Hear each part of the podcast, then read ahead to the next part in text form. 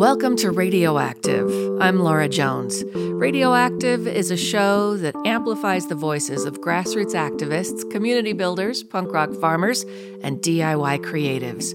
Tonight we're going to get all but punk rock farmers. That's going to happen on Friday. Stick around as I talk with Jim Bone, local musician, but also licensed clinical social worker. He's going to share a couple of songs off his new album, The Outsider talk about some ways to deal with what we've been going through. We'll build on some of the conversation Rashawn Leak had on last night's show with his panel on mental health strategies. Plus, three quick picks with poet Trish Hopkinson of Rock Canyon Poets. She's back for another installment of our Poetry Still Happens series. Lots of great opportunities for poets to submit their work, for poet lovers to take in that work. But also, she's picked a couple of her favorites against the backdrop of Black History Month, and we have some recordings to share on that front. And speaking of poetry, Friday night, Poetic Justice, an intimate open mic event from 6 to 9 p.m. at the Black Cultural Center. It's at 95 Fort Douglas Boulevard up there on the University of Utah campus, hosted by the center and Utah Black Artists Collective. Coming up on Tuesday, February 22nd, it's the Salt Lake Education Association's Let Teachers Teach rally, 4 p.m. at the Utah State Capitol in downtown Salt Lake. And in just a minute, Nick Burns will be talking about that with his guests during the legislative update. And now a save the date on Saturday, March 12th, the 2022 Salt Lake City St. Patrick's Day Parade. 11 a.m. at the Gateway in downtown Salt Lake. It's an event put on by the Hibernian Society of Utah, and they say, Come and join us for the 42nd annual parade. It's been too long, they say, as we gathered and celebrated the Irish in Utah. Want to find out how to get in on the parade? Well, visit irishinutah.org. More details on the rallies and resources page of krcl.org. This year, as we focus on the people's business at the People's House, that 45 day period where state lawmakers meet at the Capitol, to make and unmake laws in Utah, we like to pass the microphone and find out what folks and nonprofits are doing on the issues that are near and dear to them. And now let's pass the microphone to community co host Nick Burns for our legislative update tonight. This is Nick Burns on your Community Connection 90.9 FM KRCL. Robert Birch, welcome back to the show. Thank you, Nick. Thank you. And you are the founder of Sema Hadithi, the African American Heritage and Culture Foundation here in Utah. So yes. I know you've been on the show before. I know we've talked about your nonprofit before. Um, and here we are in Black History Month, and I want to talk about, you know, this is our legislative update. I want to talk about HB 238, but mm-hmm. I, I guess I would start by asking you have you seen progress away from, you know, sort of and I'll say this carefully, ghettoizing Black history to February, that, you know, Black history is US history. And do you envision a time when it can all just be history? Are we getting there? that has always been our stance is that uh, we know that there are two times a year that mm. particularly attention is made to Black history. That's February and June for Black History Month and for Juneteenth but we spend a lot of our time focusing on the rest of the year. We know that there are going to be people who are going to be enthusiastic about February and June, but uh, we try to make sure that whatever activities we produce ourselves are done in other times of the year. Uh, we might participate in other people's program because they might ask us to, but anything that we produce or we do is going to be outside of those two months generally. Yeah, I, I, just for me, the when the focus becomes Juneteenth and the focus becomes February, it seems to invite dominant white culture to just kind of put all y'all in a box the rest of the year. Um, yeah, I, I, I, think even on Juneteenth they still put us in a box because. Oh, well, in any case, oh, but Robert, certain way they want to celebrate it, so it's it, it's okay. We want to make sure that even in June, in Juneteenth, we do get those teaching opportunities, and and that's what it's mostly about, just how to get those teaching opportunities and create teaching opportunities for the rest of the year. And thank you for using that word teaching, because that's part of our legislative update later on the show today, talking about some education bills. But but I guess to to stick with that for just a second, it's not like Black history hasn't been taught in dominant white culture. Yes. It's just a very oh gosh, I'm going to say it, a very whitewashed history, right? So yeah, uh, it's not like it doesn't exist. It's just been basically wrong. I, I tend to take the use the term mythologized view of mm. For instance, we might take Martin Luther King Jr. and out of the hundreds of speeches that he's done, and out of the really sometimes radical and critical statements that he's made, there's just this one that we like to remember. And so we we take this man and we try to make him into this mythos that is not a real representation of who he was and what he believed. And we find the same thing here in Utah. There are, uh, are small stories.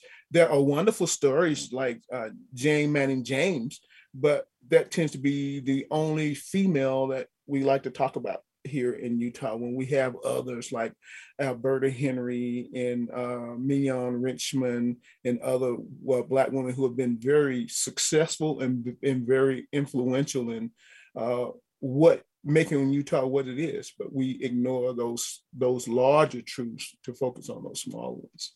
Yeah, good point. If we have time, I want to ask about a couple of those individual folks, mm-hmm. but let's jump into HB 238, state holiday modifications. It sounds quite innocuous.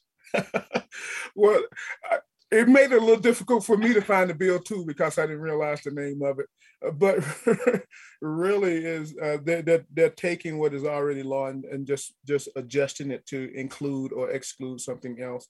And so that's that's what probably makes understanding where to find the bill in the state legislature uh, uh, difficult to find because of that kind of odd name for it. Uh, but uh, uh generally, with when when I uh, speak to such things on the Hill, as we did with Representative Hollins, is to really try to give people a historical background because a lot of these things don't happen in a vacuum, even though we think that all of a sudden Representative Hollins wants to have uh, Juneteenth as a holiday, but you know, Utah has had one of the longest uh, time period of celebrating Emancipation Day, what we now call Juneteenth. Up in, up in Ogden, yes, for for decades. Right, and well, actually, uh, Emancipation celebration started back in the 1890s in Utah. Oh wow, I didn't know. Oh, see, I learned yes. something today. Thank you. Around the same time, it started in Texas, and so we have had a long history of celebrating uh, Emancipation Day, and that's what I wanted to share up on the hill is that you know uh, this is something that the citizens of Utah have been trying to do for a long time. Let's make it something that all of us can enjoy and, and learn from. So, how's it going up on the Hill if you're up there and helping Representative Hollins with HB 238 state holiday modifications? well, I'm just uh, ask. I'm just uh, contributing uh, where she has a need. If she she mm. asks for something, and generally, like I said, it's generally a focus on the historical context um, uh, as a nation and as a state that I try to help the the legislators be able to kind of view what uh, Juneteenth is. And uh, hopefully, we get more chances to explain it as it moves into the Senate now and uh, be able to go up and uh, speak before those gentlemen and help them understand uh, what the uh, the history of Juneteenth and Emancipation Day in Utah really is and not what they think it is. And do you think there's an awareness of that? The the the black population of Ogden that goes back to the railroad days and the sleeping car porters and and that part of Utah culture that I lived here for quite a while before I learned.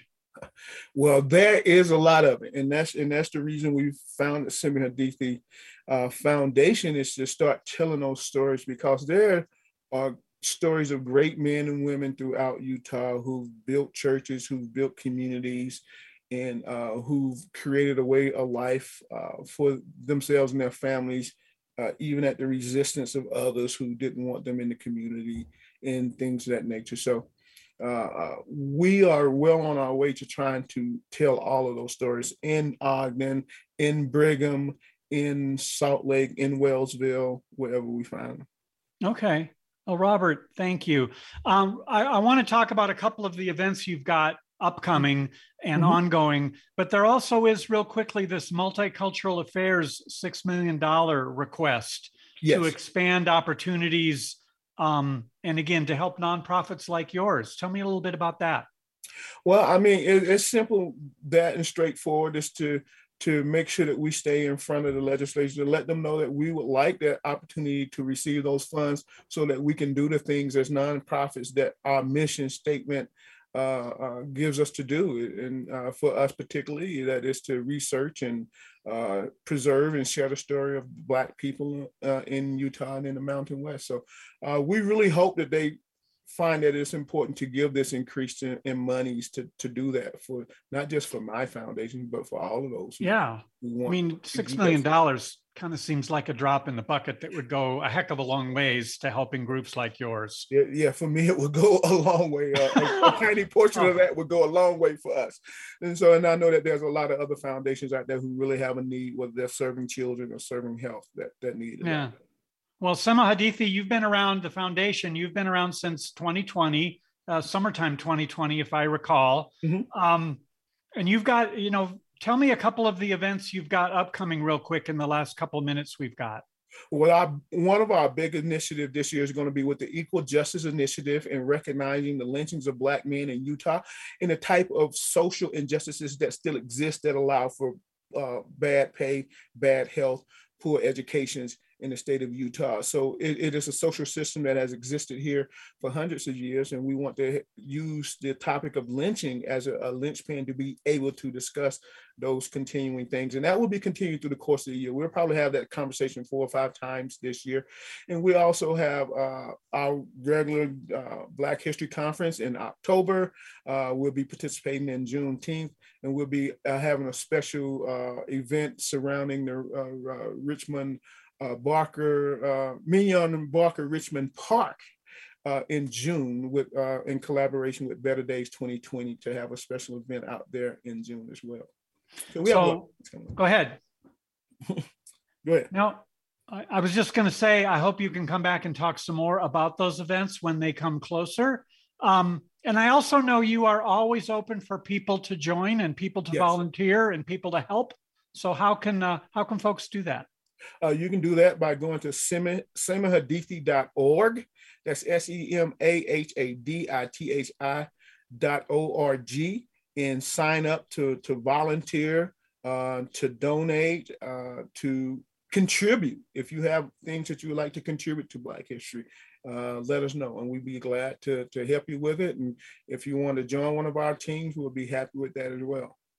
So Robert Birch, founder of Sema Hadithi African American African American Heritage and Culture Foundation right here in Utah. This work is ongoing.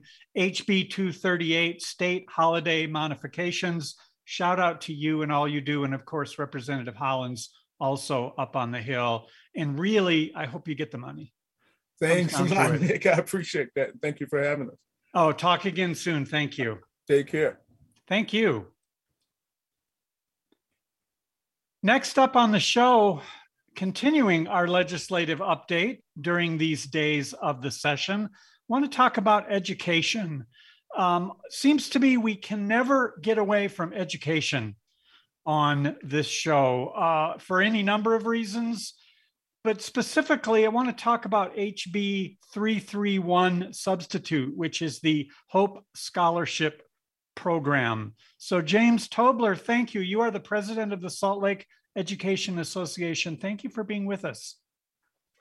Absolutely. Thank you for having me. And also joining us, man, I got too many computer screens open. Also joining us, Michelle Jones. Hi. Hello. You teach at Cypress, correct? Correct. I'm a math teacher. Oh, very good. Thank you. My brother was a math professor. Wonderful. And you are the president of the Granite EDU Association. Correct. Wonderful. So, uh, you know, I I really I'm excited to have you both on the show. I'm excited to have this conversation, but I must admit it's potentially depressing because it feels like we've had to have this talk before, that we've already been through this whole notion of vouchers. It's already been voted down by the population of Utah. And here we are back again. So, James, maybe I'd throw this to you first. HB 331 substitute. What the heck's the substitute? Well, you know, it's it's it's it's a very kind of backdoor way to to get vouchers implemented into into the state of Utah, and using the terms like scholarship and Hope Scholarship and uh, things like that. It, it just kind of masks what this bill really does, which is defund public schools, right? As soon as students, uh, parents have the ability to use a voucher uh, to send their kids to a private school, um, that's where we start to see money going from public schools into private schools. But you know, some of the problems with that, I mean, there's several problems. One, defunding public schools, uh, but also, um, you know, their private schools aren't going to be ha- held to the same standard to serve uh, students with disabilities. Um, there's probably going to be additional, you know, quite high costs, and so the voucher will cover a certain part of it, but also um, the costs will probably be quite, you know, there there will be additional costs, and so you'll see low income students um, not able to afford to go to the private schools. So you kind of see a situation where um, students with disabilities, low income students could potentially be the ones that remain in the public schools and private schools kind of serve kind of wealthy, um, you know, students that don't have disabilities. So huh. you can almost see a two-tier system developing within time, and um, I think it's very dangerous and it's very disconcerting. I think we have we have a strong. I mean, I I grew up in Salt Lake City. I went to Salt Lake City public schools, and we have a we have a strong public school system here. Um, I think our community has loved our public schools. They're community centers, uh, and and rather than than pass something like this, I would you know I just wish our legislature would prioritize public education funding, give us the money we need to pay for programs um, and and support our staff. And I mean, I can go on and on, but I'll, well, I'll slow down here. No, no, no. It's it's it's so cynical to me because nationally we see this move to push back on legacy admissions to higher ed, you know, to the Ivies and so on. We see pushback um, in terms of uh, admission standards and yet, here locally, this kind of a vouchers bill, like you say, would simply give money to the rich to siphon their kids off. So, Michelle Jones, bring you in here. You're in the math classroom. What could you envision something like this would do for students at Cypress in your classrooms? Well, again, just piggybacking on what James said, it's this money could be used for public ed schools. And one of the things that we're seeing in dire need right now, I'm sure everybody's heard about um, our need for substitutes. One of the things that this money could go for is increasing the pay and making it so that we can have more full-time substitutes because that's a big part of the problem is school districts have cut costs by making all of those positions part-time. And and that's hard. That's hard to be a part-time position in a school especially when we're not you know you don't work the entire year. Um, and then also access to benefits and all those things which this money could go towards funding. Same thing with paras. Um, one of the things that the additional federal dollars the ESSER funds have actually funded it in my school that has been a wonderful support and benefit this year that i've never had before is i'm the only um, esl endorsed math teacher in my building Wow. So I get right. most of the students who um, speak zero to very little English, which I love. I love having them in my classroom, but it's so helpful to have an adult in there that can translate um, for those kids basic instructions. Um, there's a lot that I can do as a teacher, but having that extra pair of hands makes a world of difference for those students. And that's something that, again, this money could go for that I fear um, will disappear after we have this extra funding this year.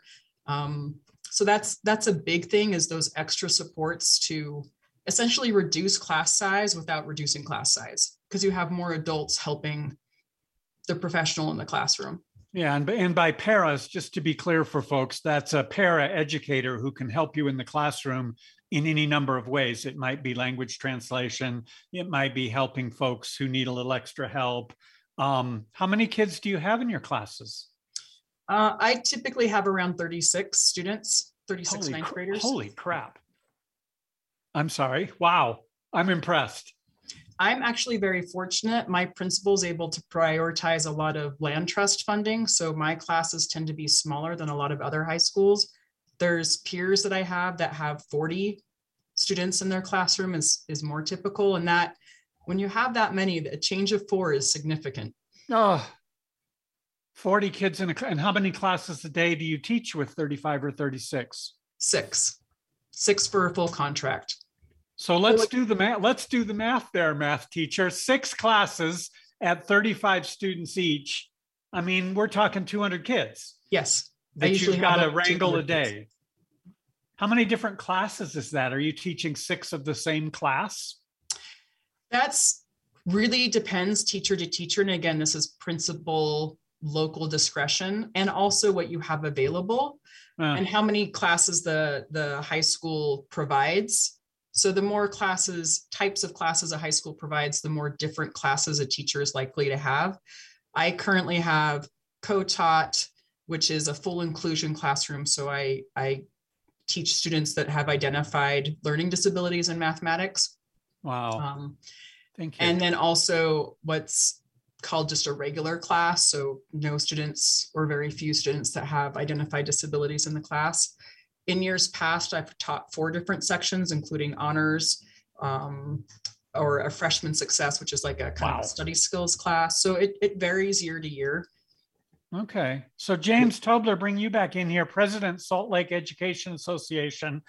Um, I'm sure you could tell me similar stories 40 students in a class, 35, 40 students, 200 students a day to help learn. And here, the legislature again wants to siphon off the best and the brightest from the wealthiest families and give them money to go elsewhere.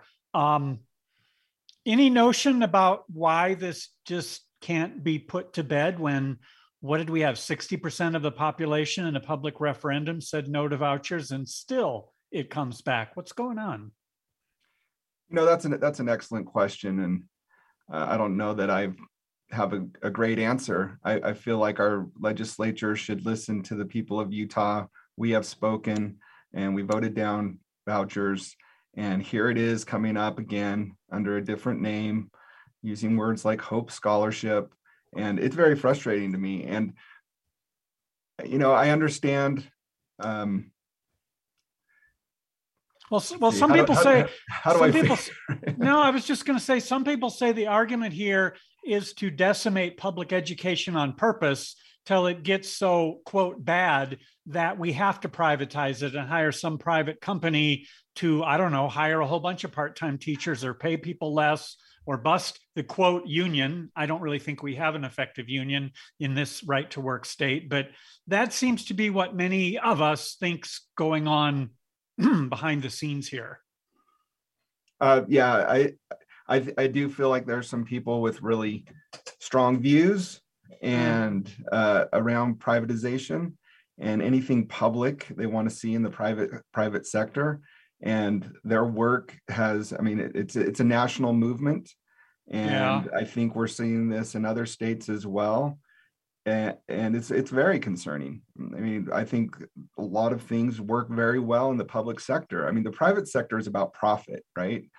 Um, education shouldn't be about profit. It should be about education learning, critical thinking. Like let's let's let's let's do what needs to be done to educate our population and and it should not be for profit oriented. So I, I, I think it's very concerning and I, I think we do have some politicians who are looking what's going on nationally are are looking at different bills being proposed in other states and and from ALEC uh, that that mm. group that's that, that's been kind of working with with um, very conservative lawmakers to propose legislation and I, I think it's it's very worrisome for our state can i add something to that yeah, go ahead, Michelle.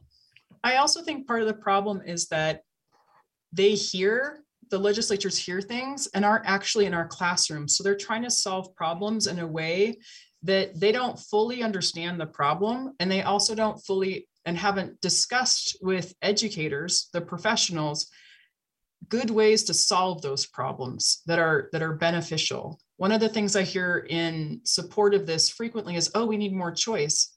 Utah actually has some of the most choice of any state because our students don't have to go to the school that's in their zip code. And that's the open enrollment process. We also have some very excellent charter schools. That, um, so I know in Granite School District, we have the Ames um, Academy in Salt Lake School District, there's SLCC. So our students do have a lot of options. Another really excellent charter school in Granite School District is the International School that actually focuses on students that are new to America. So like from refugee camps. So we already have a lot of those systems in place. We just need to utilize them more effectively. But that also, this money would also take away from those schools as well. So we're, we're even boy, the cynicism is unending here, isn't it? We'd even take money away from the effective choice programs we have now under the argument of creating more choice. Correct. Oh, it's it's enough to piss me off, frankly. And I'm trying to be nice here because I'm involved in education myself. Uh, but I know we only have a couple minutes left, and I want to make sure to spend a minute here with your SLEA Let Teachers Teach rally on the 22nd. I presume lots of folks will come out. Do you expect parents to be a part of that too? I hope. Yes, hope so. Oh, are you hearing we from parent support? Absolutely. Are you hearing from parents who are against this? I hope. Uh, yeah. Against I, the rally or against the bill? No, against the bill. Against the bill. Yes, please, please. Definitely. Yes. Definitely. yeah. yeah I've, I've had some conversations with some parents and um, who are against this kind of the same same views that michelle and i have stated already um, sharing those views and yeah we we want to build an alliance with parents against this kind of reactionary legislation and you know other things that are proposed about like curriculum transparency and having curriculum approved by the legislature you know that's there's a long history there of of know, academic freedom and censorship and and so there are a lot of parents are, are coming together with teachers and so we we are inviting parents to join us. Uh, let's come together build an alliance and have a strong voice in public education. So this is february 22nd it's at 4 p.m it's up at the capitol. I understand you're supposed to wear red. Um, what else should folks expect? I see you know james you're in red now so thank you yeah, I, th- I think we're going to have several speakers. We're going to okay. have, um, uh, you know, this the rally is sponsored by the Salt Lake Education Association and the Granite Education Association and the Park City Education Association. Um, we're going to have uh, teacher speakers, student speakers, uh, hopefully a parent speaker, and and you know we'll see. And basically, we just want to make some noise and let the legislature know we are watching we're paying attention. We don't need more bills, bills that give us more work, that drain money from public education. We need support and we need financial support. And, and you know, sometimes you hear legislative lawmakers saying, oh, we don't don't just throw money at it. Well, you siphon money from public education for so long. We can't hire substitutes. We can't hire cafeteria workers. We can't hire sweepers. Teachers are done. Um, you know, we've had it and and we need we need support and we need to i think we have approximately 200 open positions in salt lake city school district right now. And that, those are those are things that haven't been filled all year. And these wow. are teachers paraeducators and so you know who's filling in? Everybody else is filling in for those unfilled positions. And students aren't getting the the education they deserve. And wow. so people frankly are very frustrated and ready to take action. And this is you know this is maybe the least of what teachers are, are wanting to do at this moment is is a rally but we definitely want to make our voices heard so I want to tell everybody you can go to the Salt Lake Education Association. There's a Facebook page. You can find out more information. This is the 22nd, 4 p.m. up at the Capitol. Uh, Let Teachers Teach rally. So shout out to you, James Tobler, President, Salt Lake Education Association. Will you be one of the speakers? Uh, I'll I, I, don't know that I'll be a speaker. Okay. I'll, I'll be there. okay. And Michelle, will we get to hear from you? So no, we actually have other teachers from okay. Granite. I think James and I both feel like as presidents, uh, we get a lot of a lot of FaceTime, and we would really like to have other teachers heard because this is not just um, a leadership issue; it's it's systemic. Good point. And again, we'll put all these links and whatnot in our show notes for today. But Michelle Jones, thank you for being a teacher. Thank you for being a math teacher. Again, you are the president um, of the Granite Education Association. Thank you for taking time today. Thank you. My pleasure. And James Tobler, thank you as well. You are the president, SLEA, Salt Lake Education Association. And again, rally up at the Capitol 22nd, 4 p.m. against this HB 331 substitute. No small pun in the name, Hope Scholarship Program, which is again vouchers in, deci- in disguise, which we have long opposed, myself included. James, thank you. Thank you. Thank you. Thank you, Nick. Community co host Nick Burns with tonight's legislative update featuring teachers from the Salt Lake Education Association and the Granite Education Association, as well as Sema Hadithi African American Heritage and Culture Foundation. Check tonight's show notes for links to the organizations and the bills that Nick was talking about with them. I'm Laura Jones, and it's time to get our culture on. We're going to dive into a new solo album by Utah musician Jim Bone. He's also a licensed clinical social worker and therapist. We're going to get into how music helps him sort through things. And maybe the title of this next song is a little bit of insight, Jim. It's Burning Down Love on KRCL 90.9. Left for California, 2003. You chased a Nashville singer, stoned on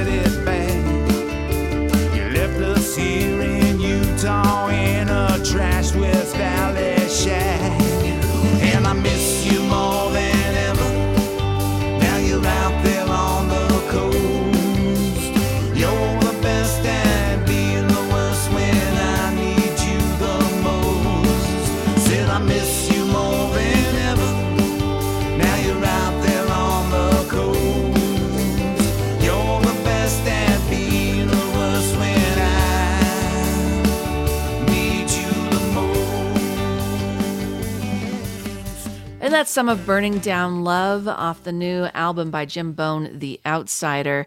Fresh and homegrown music right here on KRCL's Radioactive. I got Jim on Zoom to talk about his latest album. Jim, we got the app set. You're good to go. Let's talk about The Outsider. How many albums does this make for you as a solo artist? It's my second in the last two years. Um, you know, I wrote songs for Purdy Mouth forever, and um, and then I wrote some with uh, Jerry and the Jack, more Jerry Joseph and Jack Mormons back in the old days. But um, uh, it's my second solo. It's a weird thing to start your you know your solo career and musically in your fifties. It's Is it a COVID coping mechanism? Mean, it's, it's probably a COVID coping mechanism, although I had made the decision to do it before we were under quarantine. So um, uh, it, it really was horrible timing. But I think it's been horrible timing for everyone, which is, um, it's definitely affected us, all of us for sure. Well, tell me about this album, The Outsider. Do you feel like that's a theme for you in your life? That's a great question. And I do. You know, I moved to Utah. I've always tried to wear kind of Utah the Salt Lake City, you know, Utah flag on my sleeve. Um, I was in a band called Jack Mormons. Um, uh, and um, the outside, I've always, you know, being the non-Mormon kid coming as a teenager, I've always felt like a little bit of an outsider. And then I don't know, I met you back in the punk rock days and we were always trying to be different, I guess, when we were kids. Ah, uh, yeah. It's been, it's been a while, and here you are in your in your fifties, man. We both survived to get to this this uh, decade, James. And I know I've had you on the show plenty of times talking about your day job as a clinical social worker yeah. and and therapist. And uh, we just did a show the other day about about mental health, and we had a musician on and how much music saved his life. What's music been for you? Uh, I think I've really dialed into and really have accepted that it really kind of is my spirituality, um, and it's my practice. It's something that's always in my head. Um, it's something that I'm either I'm listening to, or I'm playing, or I'm creating. It's a it's an outlet, and it's a um, it's a it's a relationship for me if you know the back in the old AA days, anybody knows me, I have my history of addiction problems. Um, uh, you know, they talk about a power greater than yourself. I don't know anything other than call it, lack of better word, you know, God, but um, it's a spiritual practice for me, and music really is that power greater than myself. And um, and it never really ever, you know, gives me anything I can't handle or that I um, that I, I, I, I, don't need, or that um, sometimes it can be challenging, as music is. Um, but uh, it's it's really my, I would say probably my biggest passion. Probably my second one would be uh, doing social work. I both extremely passionate about both of them, and then being a father. There you go. You got the big three in your life. Yeah. Well, so you brought it up. Um, you know, a lot of people experiencing a lot of loss, whether it's COVID breakups, um, people moving as COVID rearranges people's lives. And, you know, I'm hearing from friends that are losing folks to their mental health and substance disorder struggles. So let me pick that side of your brain here before we get to this last song. Yeah. What is your recommendation for folks, or what have you been hearing as you work with your clients that you can say, here's what I'm seeing, and here's some things that work? Well, I, I think one thing is is that you know we're not alone in this and um and everybody has experienced something. Um and the anxiety I've, i mean uh, my clients have anxiety um, problems. Uh, it's just through the roof. Uh, substance abuse uh, suicide. Um, I, I know a couple of people who committed suicide um, you know during covid. Um, it's extremely challenging to, to quote, I believe, uh, Carl, uh, quote Karl Marx, he said that we're social animals, right? And, uh, you know, there's famous studies uh, that, you know, that, that, support that. The one thing that we need is we need other people. And, you know, being a musician as well, and licensed clinical social worker, I think it's important, almost kind of my ethical duty to continue to provide a, a, a safe environment moving forward um, so that people can keep their sanity, so people can um, uh, be with one another, you know, in a, in a safe way. And I'm trying to support you know those businesses and stuff like that or that are continuing to do that no matter what your political views are on it or whatever we've all experienced stuff from it as we're heading back to the studios at krcl i'm trying to transition from my home studio closet yeah. back to a workspace with with colleagues and i recognize my social skills as a social animal, there's some serious atrophy that has happened, Jim. I'm telling you. Yeah, absolutely, and I, I, think that's the point. Is that is that you know we need one another. We need earlier we were talking about spirituality. We need to practice that spirituality. I swim every day. I go and I, that's that's part of practicing that spirituality. Kind of quiets down the music for a minute. Sometimes it can be really haunting. Trust me very mentally ill. Um, and so taking yourself, you know, social workers practice from what, we call the multidimensional framework, biological, psychological, social, and transpersonal. We could also call it spiritual, which is the full realm of the human experience. And it's a lot of work taking care of ourselves, getting ourselves, getting our, our needs met on all those levels. Um, so, um, you know, getting out and exercising, uh, talking to a friend on Zoom uh, or on the phone, or going, uh, still going out to dinner and practicing the safe things that'll keep you safe, and um, or whatever those things are. Have a friend over. There's all sorts of different situations, and uh, people have different reasons why they can't be with one another. But uh, we need people. I think that's the big message here. Well, this album, The Outsider, who plays on it with you? Oh man, uh, and a couple of, because of COVID, there there were some people that were staying in town uh, during the quarantine. Uh, a kid named Tanner Gus, who was originally from here and came moved back from Narlands. Uh, has been working as a professional musician in Narlands for the last I don't know five years or something like that. Great drummer. I mean, amazing drummer. Uh, played on it. Um, a guy just moved here from originally Bulgaria, um, and um, uh, had been living in Narlands and was friends with Tanner as well. Uh, named uh, Georgi Petrov plays uh, plays a little bit of guitar on it, and then everybody's friend in town, Michael Sasich, um, plays a lot of the guitar. And I play some of the guitar, and I play the acoustic stuff, and Sasich plays all the cool electric rock star stuff. Um, uh, who else? Daniel Lee, a kid uh, here, just graduated the U. Um, plays with a couple other bands here in town. He's a sound engineer. Um, then a couple of uh, a kid uh, named uh, she goes by Gypsy Ep. Her name's Juliet Camille, 21 um, year old fiddle player that may be um, maybe one of the most ta- talented fiddle players I've ever played with, and uh, she's amazing. And then a kid from from Ohio, um, played like like funk scene there. You know, got to play with like Bootsy Collins and um, all sorts of really cool folks. And Danny Shaw plays keyboards on the record as well. So. Well, it sounds like some good homegrown music on the outside. You get the new album, solo album from Jim Bone, but you're bringing the band out, The Dig, and you got a show this week. Yeah, we're playing. Uh, we're doing a CD release over at the Urban Lounge uh, this Thursday. I think uh, the, the, doors open at seven. I believe uh, downbeat nine o'clock start time.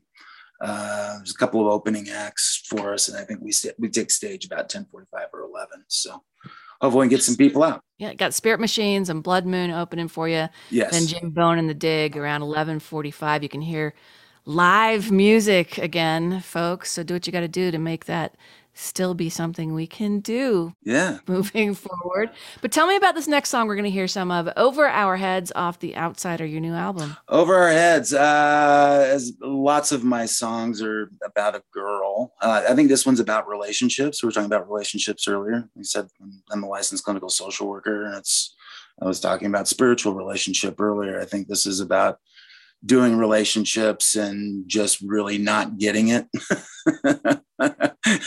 we think we know, we think we're right, we think we understand love, we think we understand all that stuff. And then usually most of the time those things go way over our heads. So um, that's what the song's about. Uh, I think when I wrote it, I was kind of thinking uh, along the lines of a cool kind of like everybody plays Fleetwood Mac songs now. I was kind of like, oh, what's my Fleetwood Mac song?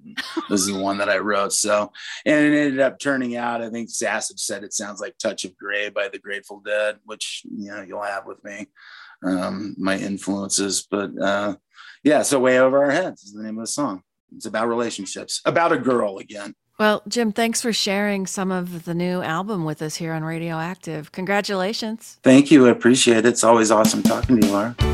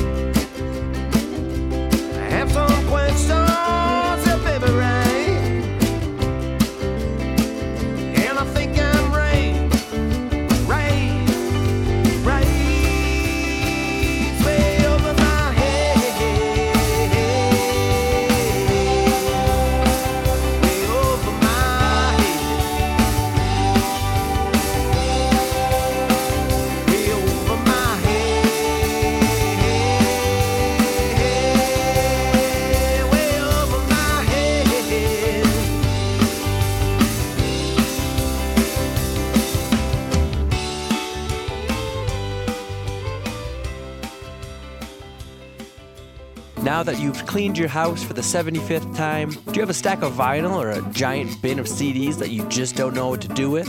How about donating them to KRCL for our annual record and CD sales? We're not sure what they'll look like this year, but they will happen. Whether you've digitized your library or just need a great place to donate your record collection, KRCL would love to be that place. Your old records and CDs could help fuel the next generation of music lovers. Reach out to KRCL's volunteer manager for drop off information at ericn at krcl.org. Thanks.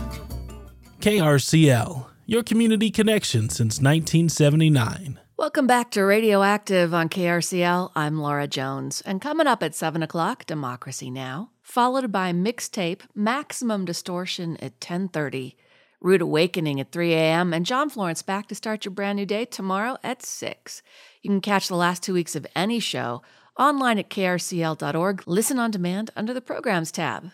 And now, time for another edition of Poetry Still Happens with our uh, accomplice in poetry, Trish Hopkinson of Rock Canyon Poets. Hey, Trish, how you doing? I'm doing well. How are you, Laura? Not bad at all. And I thought we could combine a bit of our normal check-in with uh, three long picks from you for Black History Month and we could play some of your favorite poems by Black poets. That sounds excellent. And we're also going to talk a ton of events coming up, submissions. Man, it's like spring has come early for poets. Yeah, absolutely. There are so many events queued up between now and the end of April. Of course, April is National Poetry Month, but there's plenty to do between now and then. There's in person and virtual and hybrid events. And there's a great big long list on rockcanyonpoets.com, right on the main page where you land. I've posted it right there so you can't miss it. It's also found under the Poetry Still Happens menu. Great. We will put a link in the show notes and we'll we'll close off our segment here and we'll wrap our segment here with some of the highlights you'd like to shout out. But it is Black History Month and I thought I'd turn to our resident poet for the show and see what some of your picks are uh, for a reading list. And we could play some of these because so many recordings are available. That's true. There are so many recordings now, uh, and there have been in the past too, but certainly that's gotten more robust uh, since the time of the pandemic and all the virtual readings. Um, but I, I did, I picked some living poets because I think it's so important that we not only you know honor and support our living poets but that we teach our living poets please if you have classes where you're teaching literary arts make sure to consider bring, bringing in the poetic works of poets who are still among us. That's a really uh, important part of literary advocacy. So I just encourage everybody to do that. You can discover tons of new poets to honor Black History Month by just going to poets.org slash black dash history dash month. So we can also throw that in the show notes, Laura, I'm guessing. Absolutely. Let's do pick number one. All right. Sounds great. So this is one of my favorites. This is from uh, Jericho Brown, whose book, uh, The Tradition, won a 2020 Pulitzer Prize and it is by Copper Canyon Press. So, certainly a book you can go either check out at the library or purchase for yourself. The tradition Aster, Nasturtium, Delphinium. We thought fingers in dirt meant it was our dirt, learning names in heat, in elements classical philosophers said could change us. Stargazer, Foxglove, Summer seemed to bloom against the will of the sun, which news reports claimed flamed hotter on this planet than when our dead fathers wiped sweat from their necks. Cosmos, baby's breath. Men like me and my brothers filmed what we planted for proof we existed before too late sped the video to see blossoms brought in seconds, colors you expect in poems where the world ends, everything cut down. John Crawford, Eric Garner, Mike Brown. And that is the tradition poet Jericho Brown. Check tonight's show notes for a link.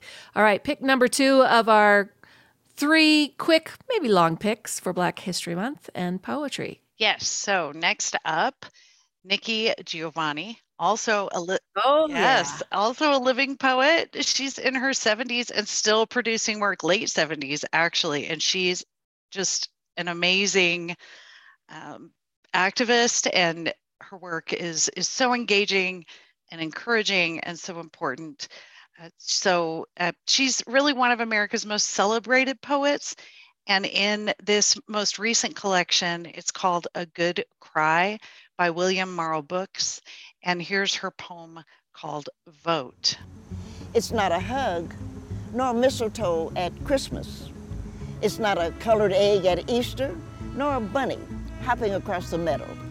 It's a vote saying you are a citizen, though it sometimes is chocolate or sometimes vanilla. It can be female or male. It is right or left. I can agree or disagree, but, and this is an important but, I am a citizen. I should be able to vote from prison. I should be able to vote from the battlefield. I should be able to vote when I get a driver's license. I should be able to vote when I purchase a gun. I must be able to vote if I'm in the hospital, if I'm in the old folks' home, if I'm needing a ride to the polling place. I am a citizen. I must be able to vote. Folks were lynched, folks were shot, folks' communities were gerrymandered, folks who believed in the Constitution were lied to, burned out, bought and sold because they agreed all men and women were created equal. Folks vote to make us free. It's not cookies nor cake, but it is the icing that is so sweet. Good for the folks, good for us. My country, tis of thee. And that is a poem called Vote by Nikki Giovanni. And just last night, our collaboration, Black, Bold, and Brilliant with the Utah Film Center, focused on that I, I, legendary. I don't want to say infamous. I want to say legendary conversation back in the 70s between Nikki and James Baldwin. And you have a kind of a, a side pick here, too, because you're reading one of his books right now. I am. I'm reading Another Country. It's the first novel that I have read of James Baldwin's uh, work, and it's incredible. You can certainly spend plenty of time with his work, whether uh, you're interested in prose or poetry. So let's get your third quick pick for Black History Month. We're talking with Trish Hopkinson from Rock Canyon Poets, and Poetry Still Happens, a semi regular feature here on Radio Active. And I'm getting ready to put the Poem Ball machine into the new studios. Trish, I'm still keeping that alive. So excited about that. Yes, can't wait for that to be there where people can get to it again. So that's super exciting. So, my third pick is Terrence Hayes. And this is a really exciting book. It came out uh, in late 2018. It's a book of 70 American sonnets. So, really exciting. It's entitled American Sonnets for My Past and Future Assassin. So, this poem is untitled, but it's from that collection. It's one of those sonnets. Probably ghosts are allergic to us, our uproarious breathing and ruckus, our eruptions, our disregard for dust. Small worlds unwhirl in the corners of our homes after death. Our warriors, weirdos, anti heroes, our sirs, sires, our sires, sidewinders and whiners, winos and wonders become dust. I know a few of the dead. I remember my sister's last hurrah. I remember the horror of her head on a pillow. For a long time, the numbers were balanced, the number alive equal to the number in graves. After a very long time, the bones become dust again, and the dust, after a long time, becomes dirt, and the dirt becomes soil, and the soil becomes grain again. This bitter earth is a song clogging the mouth before it is swallowed or spat out. an untitled poem by Terrence Hayes from his collection American Sonnets for My Past and Future Assassin. The third pick for Black History Month and poetry from my guest, Trish Hopkinson of Rock Canyon Poets. We'll put all of that in the show notes, folks, so you can catch up on this yourself. But there are upcoming opportunities for poets in Utah, a ton, as well as poetry fans who like to support the poets, right, Trish? Yes, absolutely. So we're keeping a running list on rockcanyonpoets.com. We're going to keep that updated regularly. So you can get a dose of poetry by either attending in person or online. And there are also writing prompts for you to write your own poems and, and submission calls for you to get your poetry published. So, really broad list of everything going on that's poetry in Utah. Some highlights, because like you said, it's a very long list you put together. People are feeling feeling hopeful as spring comes around. Yes, absolutely. So certainly mark your calendar for all the events in April, National Poetry Month. Uh, the Utah Poetry Festival is happening. You can find information on our list, but also on Facebook and their website. Um, certainly, I have to always do a shout out for Speak for Yourself Open Mic, which happens. Uh, now it's hybrid, so they are online via Zoom uh, every Thursday of the month, except the third Thursday, in which they are in person at Enlightened Bakery next to Gurus in downtown Provo. Great opportunity to listen to local poets as well as read your own work. But there are several open mics listed. There, uh, there's another in Logan. There's some stuff happening in Park City and also in St. George. And I believe some cowboy poetry events that are happening in March. So you don't want to miss the Cowboy Train, which includes cowboy poetry along with other performances. And that's March 11th, as well as the 12th annual Cache Valley Cowboy Rendezvous. So cowboy poetry happening uh, March 11th and 13th, uh, whether you are in or near Heber City or Cache Valley. And my last but not least is the praise poetry reading on Antelope Island this Saturday, 3 to 5 p.m. Uh, it is the reading of River Writing's Irreplaceable, a poem, a prayer for restoration of the Great Salt Lake. They wanted to get to at least 1,700 lines, reflecting the 1,700 square mile, the 1,700 square mile size minimum of a robust, healthy Great Salt Lake. Everyone is welcome. Doesn't cost anything to attend the reading. It is a state park, so there's a vehicle entry fee. Check tonight's show notes to uh, get all the details. And while you're out there, you can maybe spot a bald eagle or two because there's tons in February coming through all that territory out there um, in the uh, wetlands of the Great Salt Lake. And she's still looking for lines for that praise poem, right? So Nan Seymour, yes. Yes. So there are links on the Rock Canyon Poets page for different calls for poems, as well as, you know, in the KRCL show notes. Uh, but one one quick call I thought I would mention because the deadline's coming up really quick on February 25th. They are looking for a new poet laureate in Ogden. So if you are in the Ogden area and interested in that, make sure to throw your hat in the ring. All right, folks, all that in the show notes, but you can also check out Rock Canyon Poets. The website is rockcanyonpoets.com. Hey, thank you, Trish. My pleasure. Always a pleasure to be here. Trish Hopkinson of Rock Canyon Poets. Check tonight's show notes for a link to all those events and calls for submission, as well as Trish's three quick picks for poets for Black History Month. And that's our show. On behalf of community co host Nick Burns and myself, Laura Jones, thanks for listening. Thanks for plugging into your community weeknights at 6 here on Radioactive, only on Listeners Community Radio of Utah, KRCL 90.9. Have a great night, everybody.